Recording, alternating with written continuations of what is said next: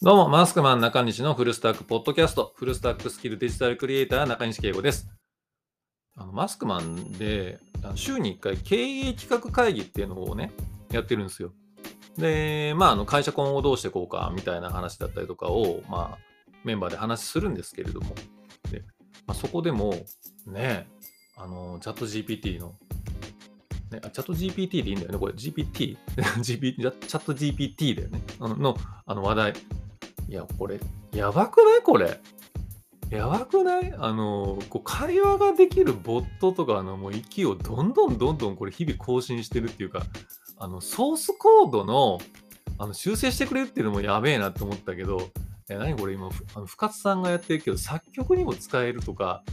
あと何？なんか、ね、競合の研究とかを、こうスプレッドシートでね、ちょっとまとめてって言ったら、まあね、アレクサ競合のなんか情報まとめてみたいな感じで全部バーってこうスプレッドシートに書き出してくれるんですとか。あれ、やばくない？あれ。やばいよね。あこれ一気に、マジでいろんな仕事がなくなるなって、もう、ね、あの、なんかツイッターでね、あシンギュラリティの足音がって、まあ、言っちゃったけど、まあ、シンギュラリティはまだちょっと先かなとはね、あの思うけど、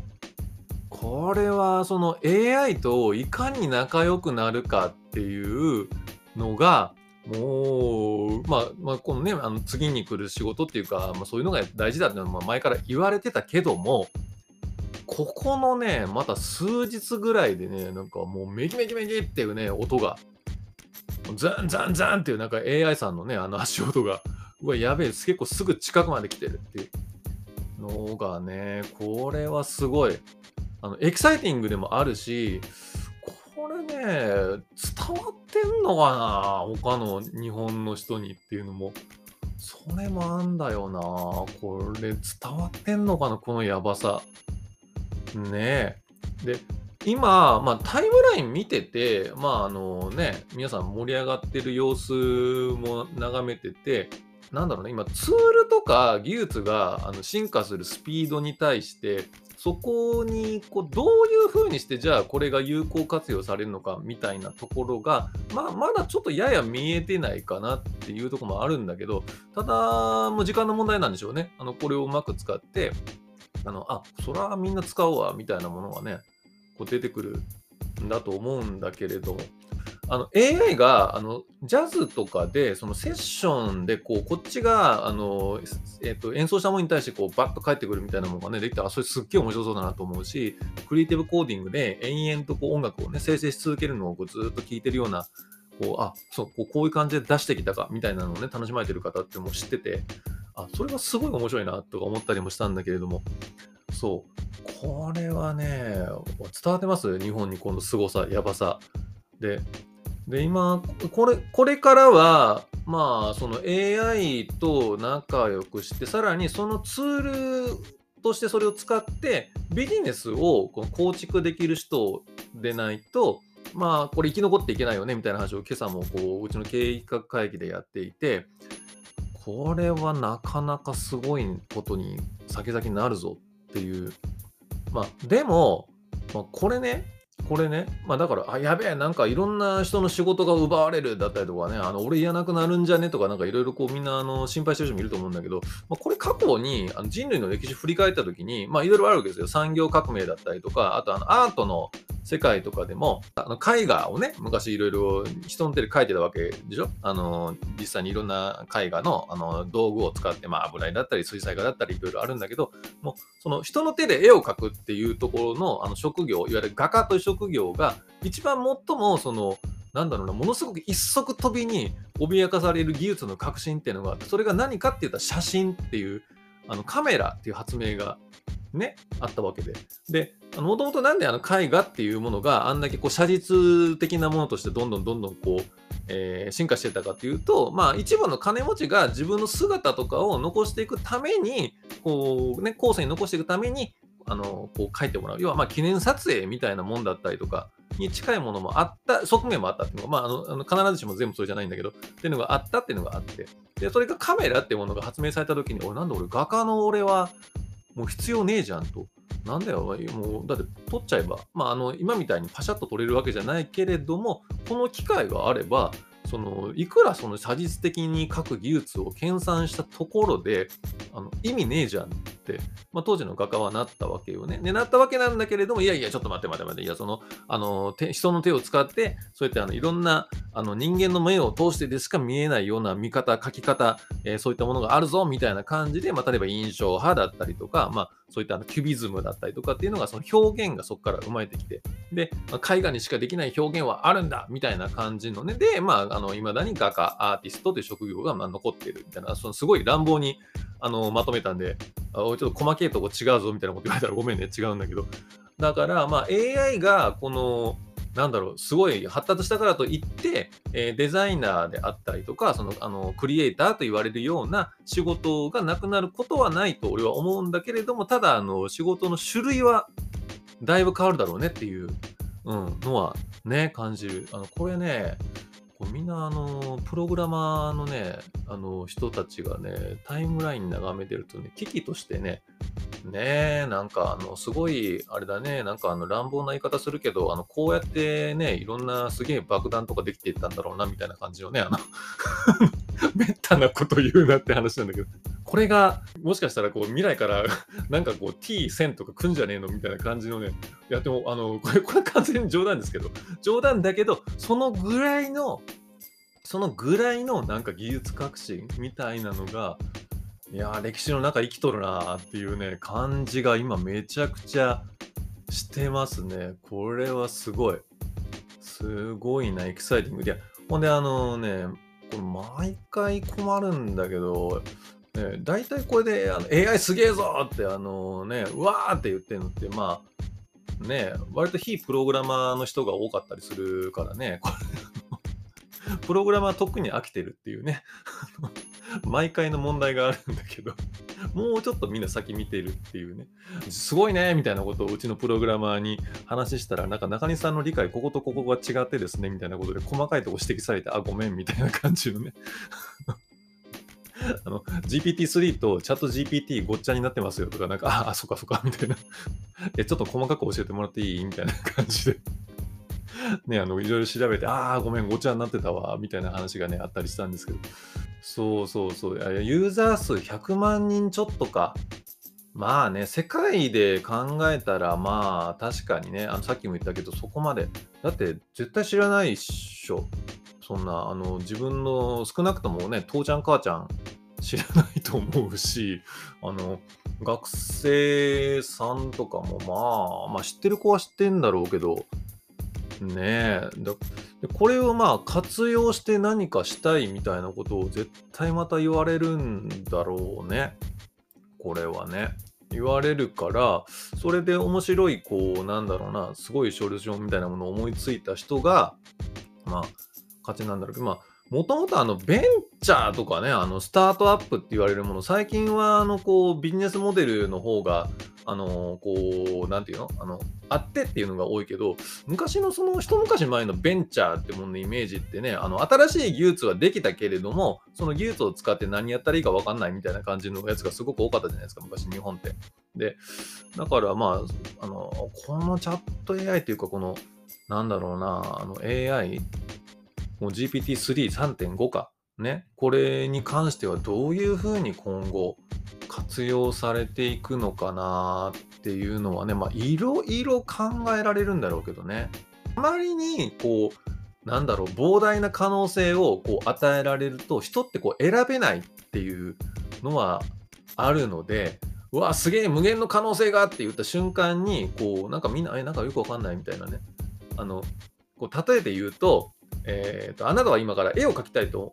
思いました。画材を買いに行こうと思いますっていう時に、いきなり世界堂とかに行っちゃうと、もうそこで挫折しちゃうっていうね、もう何買ったらいいか分かんねえみたいなね。あのってことあるでしょ。あのだから結逆にあの近所の文房具屋とかに行ってあの、そこにあるなけなしの画材とかで始めてみた方が、意外と人間始められるみたいなね。だから、あの今回の声で言うと、AI っていうのは、あのこう無限の可能性を秘めていて、いろんなところに適用できるもんなんだけど、チャット会話っていうところに絞ったところっていうのが、みんながうわーってなったっていうこう、一個にね、あの、AI と会話をするっていう一本に、あの、コンテンツをこれ今絞ってくれてるから、みんなは、わあ、これすげえぞって今なりやすくなってるっていう側面はあるよね。で、だか、あの、だかインタラクティブなコンテンツっていうのは、あの、こう、何も、あの、めちゃくちゃこう、なんていうの、あの、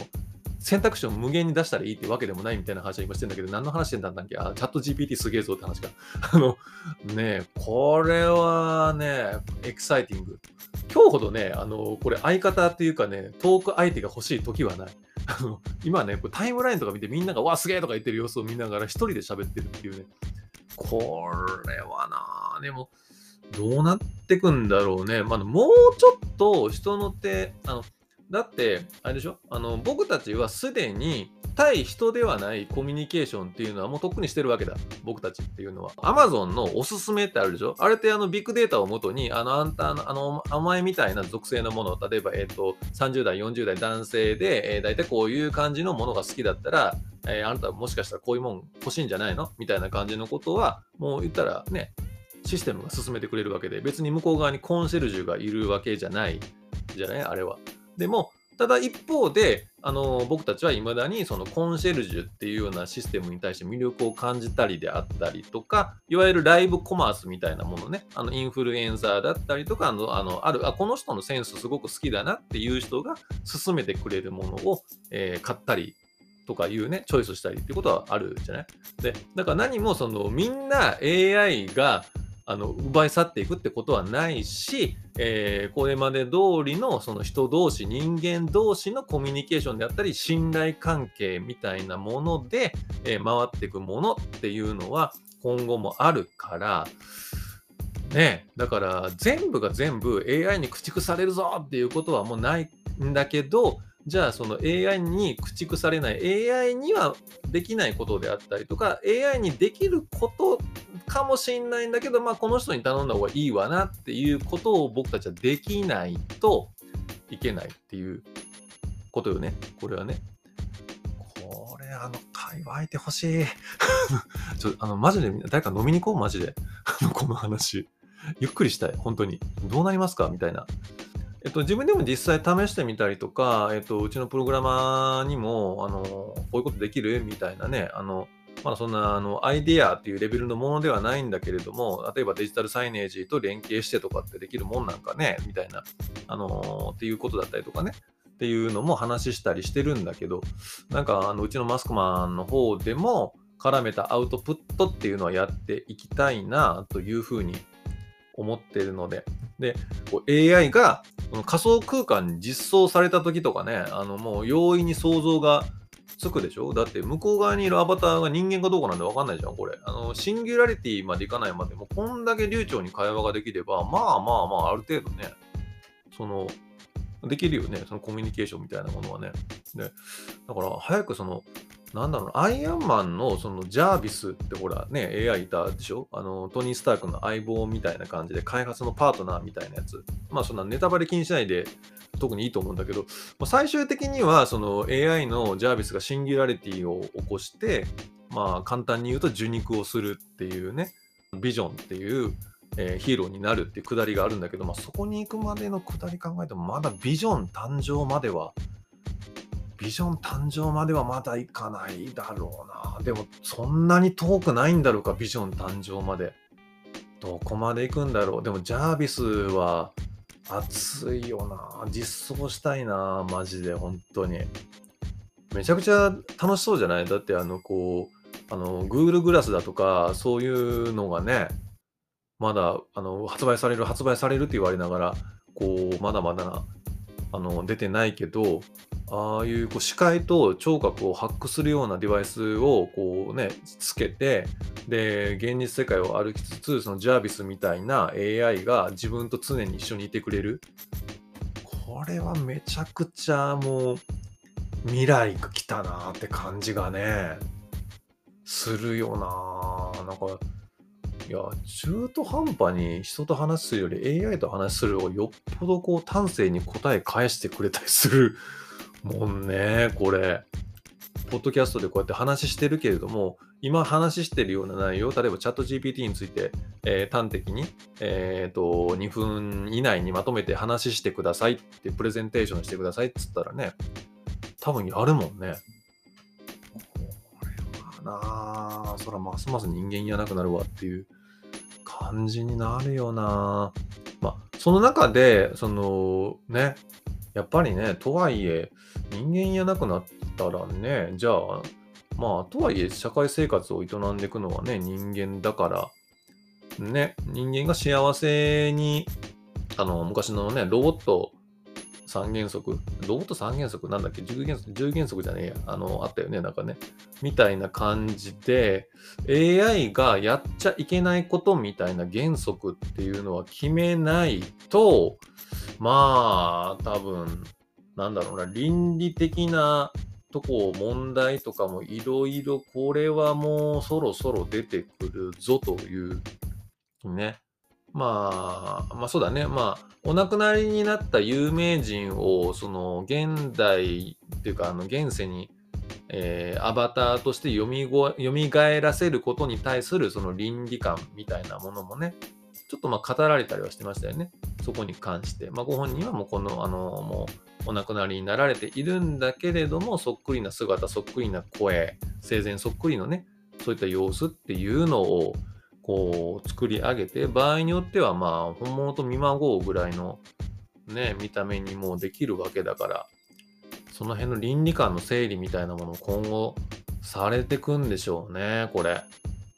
ね、もうこういう話一人でやってるともうどんどんどんどんこれさ、ほら発想がどんどん飛んでいくからさ、マジで会話レベルに本当にしたい、早く。本当に。あの、これ聞いてて、あの、いや、なんかすげえなと思ってる人いたら、本当声かけて、あの、話しよう、本当に。あの、こういう話いっぱいしたい。うん。